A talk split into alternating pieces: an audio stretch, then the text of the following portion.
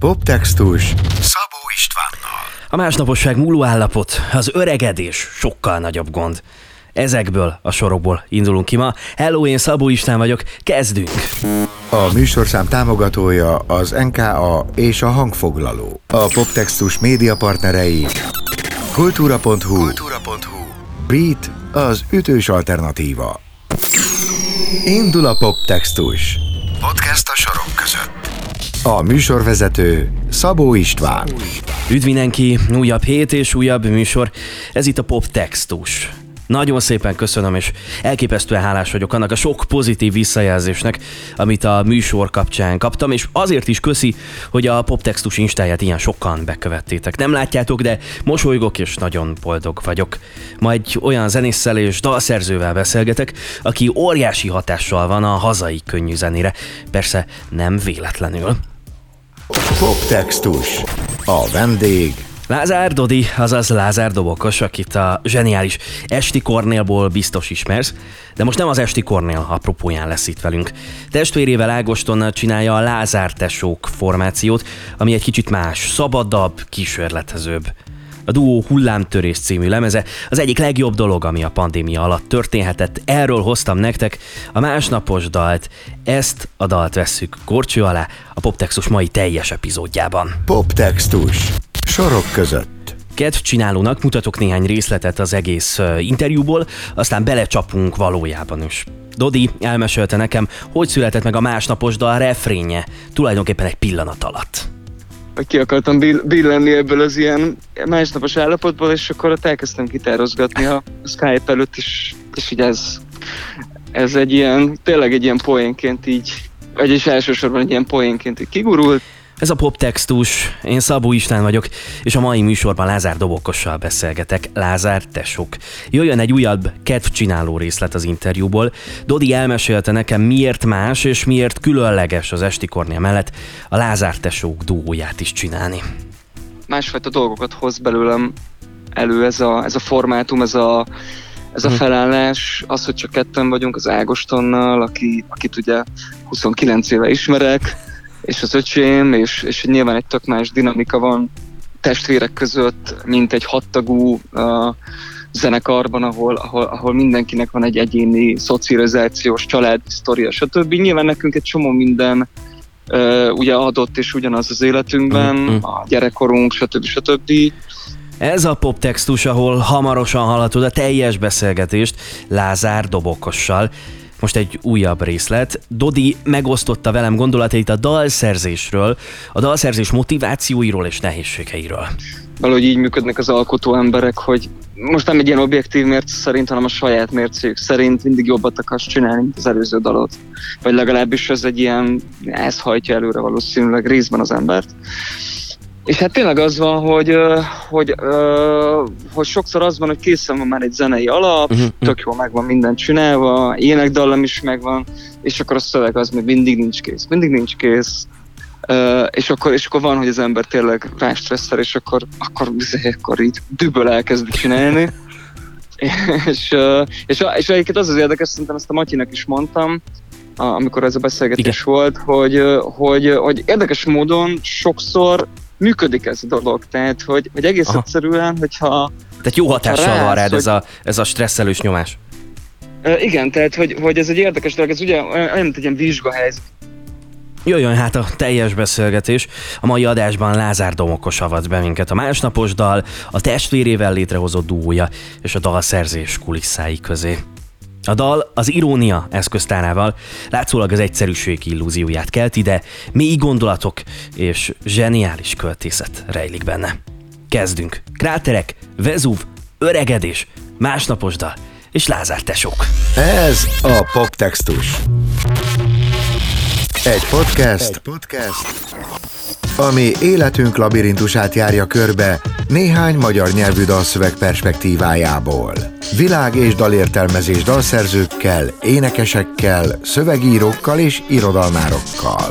A mikrofonnál Szabó István. A stúdióban a mikrofonnál Szabó István, a telefonvonal túlvégén pedig már Lázár Dobokos a Lázár Tesókból. Szia, üdv itt az éterben és az adásban. Szia, üdvözöllek. A másnapos dalról beszélgetünk, a dal születésének van egy sztoria. Egy emlékezetes skype-olás és egy kínzó másnaposság, ez mindennek az origója, ahonnan ez elindul. Megtennéd, hogy elmeséled nekünk és a hallgatóknak ezt a történetet? Igen, hát röviden összefoglaltad. 2017 elején járunk, és a barátnőm, akivel akkor kb. Egy hónapja jártunk, még Erasmuson kint volt Franciaországba, és ugye Skype-on tartottuk a kapcsolatot, és akkor volt egy ilyen, azt hiszem, egy péntek vagy egy szombat, előző este nekem is koncertem volt, ő is valami buliba volt, és akkor így beszélgettünk. Ugye így dél körül, és mind a ketten ilyen eléggé másnaposan, meg ilyen kialvatlanul voltunk, és akkor így fel akartam vidítani őt is, meg magamat is, vagy ki akartam billenni ebből az ilyen másnapos állapotból, és akkor ott elkezdtem gitározgatni a Skype előtt, és így ez egy ilyen, tényleg egy ilyen poénként így, vagyis elsősorban egy ilyen poénként így kigurult, és akkor utána tök vicces volt, mert eljátszottam egy ilyen szólókoncertemen egy pár hónappal később. Aha. Akkor még volt olyan, hogy így néha egyszer gitárral játszottam így a városban itt-ott. És akkor így mondták többen, hogy ez ilyen tök jó dal, meg hogy ez tök jó lenne, hogy egyszer megcsinálnám, meg minden, és mondtam, hogy dehogy is, ez csak egy poén.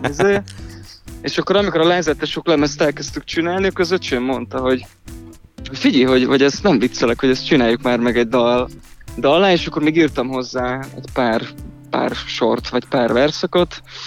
Na, úgyhogy röviden ez a története egy másnapos Skype beszélgetés a barátnőmmel.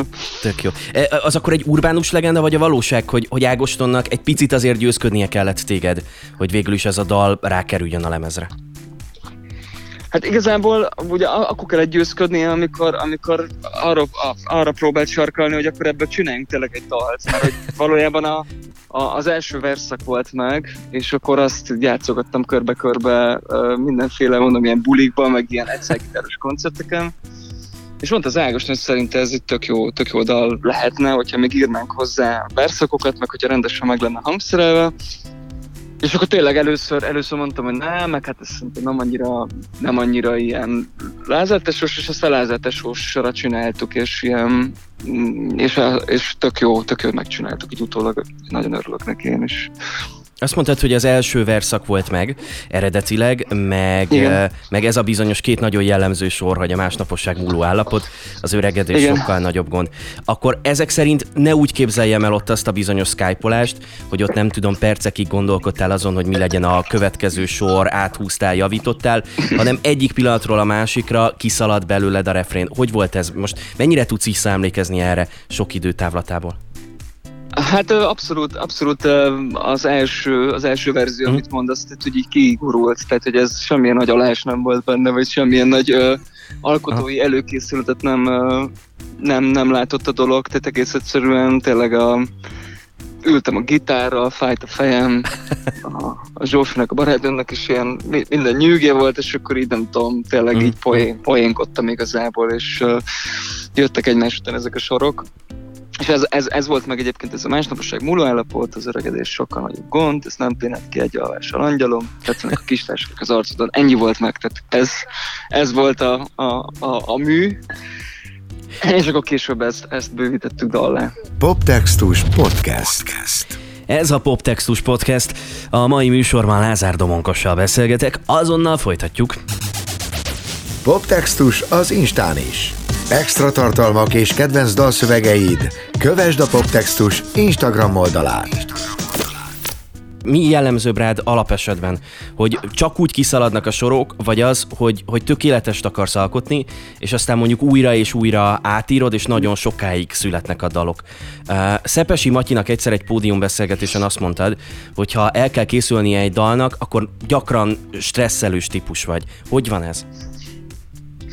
Hát igen, nyilván az ember mindig a legjobbat akarja megcsinálni, a legjobb dalszöveget, a legjobb dalt akarja megírni. Azt hiszem, hogy ez így önkéntelenül is valahogy így működnek az alkotó emberek, hogy most nem egy ilyen objektív mérce szerint, hanem a saját mércéjük szerint mindig jobbat akarsz csinálni, mint az előző dalot.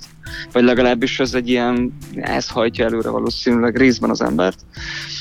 És hát tényleg az van, hogy sokszor az van, hogy készen van már egy zenei alap, tök jól megvan minden csinálva, énekdallam is megvan, és akkor a szöveg az még mindig nincs kész. És akkor van, hogy az ember tényleg rástresszel, és akkor így düböl elkezd csinálni.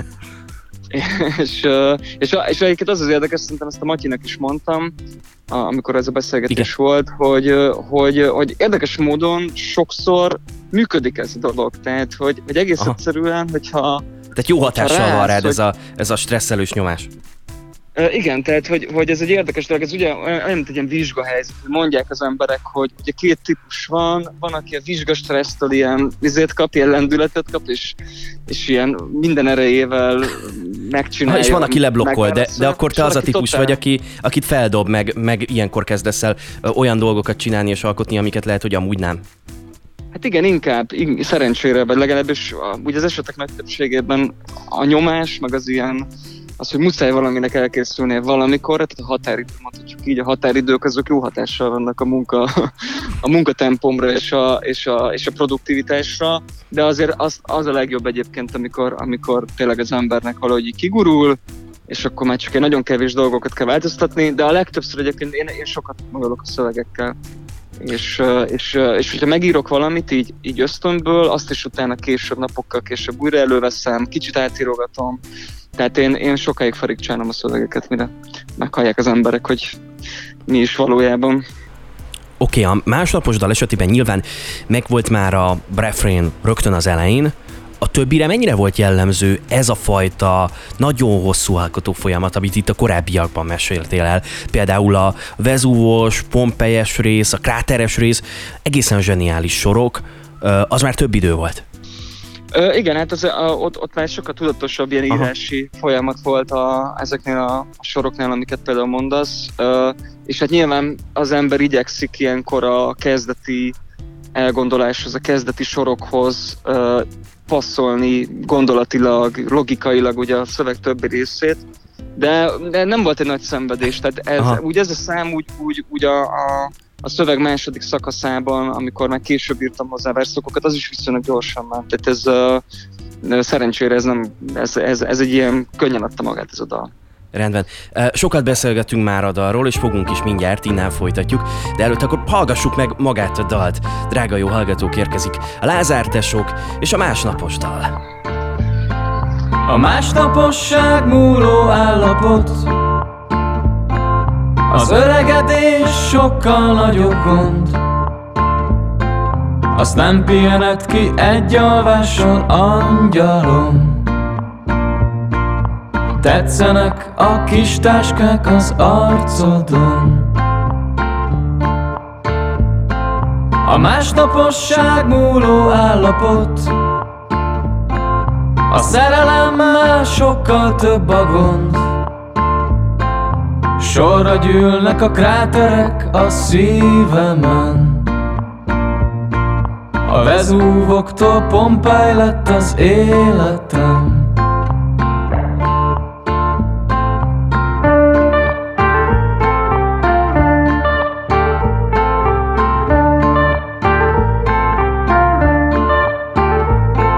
A másnaposság múló állapot,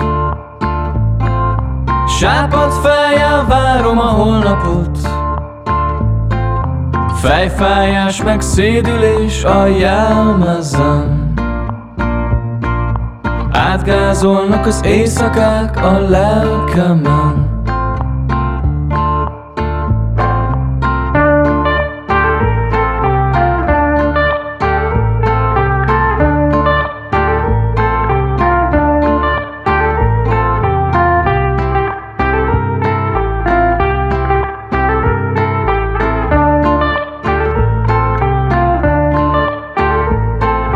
Másnaposság múló állapot, az öregedés sokkal nagyobb gond, azt nem pihened ki egy alváson, angyalom. Tetszenek a kis táskák az arcodon. A másnaposság múló állapot, A szerelemmel sokkal több a gond. Sorra gyűlnek a kráterek a szívemen. A Vezúvoktól Pompej lett az életem. A másnaposság múló állapot, az öregedés sokkal nagyobb gond. Egyik se jó, egyik se jó. A másnaposság múló állapot, a szerelemmel sokkal több a gond. Egyik se jó, egyik se jó. A másnaposság múló állapot. Lázár tesók és a másnapos dal. Lázár Domokossal beszélgetek a Lázár tesókból. Mi az az érzés, amit te behozol a Lázár tesókba, és ami mondjuk nincs benne az Esti Kornélban? Hogy itt mondjuk sokkal bohókásabb és pozitívabb is tudsz lenni, és mondjuk nem cipeltek magatokkal mindig feltétlenül valami marha nagy súlyt? Hát így is fogalmazhatunk. Azt hiszem, hogy másfajta dolgokat hoz belőlem elő ez a formátum, ez a felállás, az, hogy csak ketten vagyunk az Ágostonnal, akit ugye 29 éve ismerek, és az öcsém, és nyilván egy tök más dinamika van testvérek között, mint egy hattagú zenekarban, ahol mindenkinek van egy egyéni, szocializációs, családi sztoria, stb. Nyilván nekünk egy csomó minden ugye adott, és ugyanaz az életünkben, a gyerekkorunk, stb. És hogy itt valahogy más, tehát igen, talán egy kicsit ilyen lazább dolgok is kiszaladnak, kevésbé ilyen súlyosak, vagy másképpen fogalmazódnak meg egyébként nagyon hasonló gondolatok, tehát hogyha mondjuk valami ilyen emberi léttel kapcsolatos téma van, akkor is valahogy ez ilyen más formában szalad ki belőlem, mondjuk egy szöveg, vagy egy énekdallam. Hát más, tényleg egyszerűen az érdekes dolog, hogy másfajta dinamikát képvisel egy duó, ami akusztikus alapokon van, mint egy rockzenekar. Oké, tök jó, hogy ezt az akusztikus dolgot kiemelted, és ezzel zártad az előző sok-sok mondatot, mert én azért is szeretem a Lázár tesókat, mert hogy van egy ilyen tiszta, természetes hangszerelése a daloknak, és a szó pozitív értelmében egyfajta egyszerűségre törekszik. Ez egyébként azért is van, mert hogy a legfontosabb eleme a zenének azért mégiscsak a szöveg? Hát legalább olyan fontos a szöveg, mint a zene, igen. Tehát, hogy ez hogy nyilván magát ezt a szellemi, vagy az intellektuális tartalmat, vagy a sztorit, azt ugye a szöveg képviseli, vagy azt tartalmazza leginkább. Nem is tudom, ez az egyszerűség, ez mindig is egy ilyen kedves és csábító dolog volt számunkra, csak nyilván amikor van egy 3 gitáros hattagú rockzenekar, egy más helyzet. Ott egyszerűen másképpen működik esztétikailag a dolog, meg hangszerelésileg, és emiatt másfajta dolgok is inspirálják meg szerintem a szövegírást. Tehát egész egyszerűen, ahogyha van egy akusztikus gitár, vagy egy 100 zongorás alap, akkor egyszerűen más dolgok működnek. Szövegben is, meg énekdallamban is, meg hangulatban is. Tehát, hogy nyilván egy 100 gitáros, 100 zongorás dal az sosem lesz annyira mondjuk radikálisan ilyen agresszív, vagy fájdalmas, mint amikor ott van egy hatalmas nagy ilyen hangfüggöny. Poptextus Szabó Istvánnal. Ez a Poptextus. Én Szabó István vagyok, és a mai műsorban Lázár Domokos van itt velem, a Lázár tesók formációból. Domokost az Esti Kornélból is ismerheted, napjaink és a magyar könnyűzene egyik legzseniálisabb dalszerzője. A beszélgetés apropója a másnapos dal, innen folytatjuk mindjárt. Poptextus. A korábbi epizódokat és a műsorhoz kapcsolódó extra tartalmakat megtalálod a poptextus.hu weboldalon, és a Poptextus podcast csatornáján Spotify-on és az Apple podcastek között. Kövess bennünket mindenhol, ne maradj le! A másnapos dalban a másnaposság, az öregedés, a szerelem, ezek vannak így párhuzamba vagy ellentétbe állítva.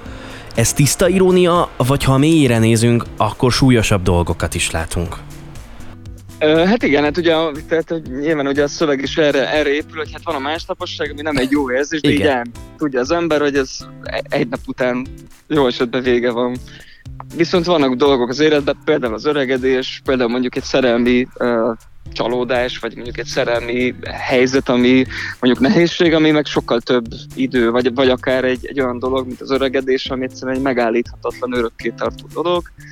És hát nyilván hát ez, ahogy nézzük, de hát nyilván ezek, ha rátekintünk egy kicsit messzebbről, ezek ilyen súlyos dolgok, mert ezzel ugye mindenki küzdködik, hogy hát napról napra öregszik. Úgyhogy nyilván azt gondolom, hogy minden dalba próbálunk valamilyen általánosabb mondani valót, vagy ilyen általánosabb, nem tudom, igazságot megfogalmazni. Ennek a dalnak nyilván ez az öregedés, vagy a szerelem, mint ilyen megváltoztathatatlan, vagy ilyen sokkal nehezebben befolyásolható dolgok, szemben a másnapossággal, ami egy pillanatnyi rossz érzés, de elmúlik, és holnap már jobb lesz. Úgyhogy igen, tehát ugye ezzel játszik igazából a dal, ezzel a kettősséggel. Oké, én akkor éreztem, hogy a könnyedség egyfajta illúzió a dalban, amikor újra és újra meghallgattam a dalt, és hallottam a Vezúvoktól Pompei lett az életem sort, azért tehát, hogy ezek a sorok tudatosan adnak egyfajta élt a dalnak? Hát igen, nyilván ez a szerelmi csalódásokra utal, sok kis vulkánkitörés, és az azt okozó pusztítással próbáltam azt hiszem összehasonlítani a szerelmi nehézségeket, amiből nyilván nekem is, meg mindenkinek, aki mondjuk már 30 éves elmúlt volt egy jó pár az életében.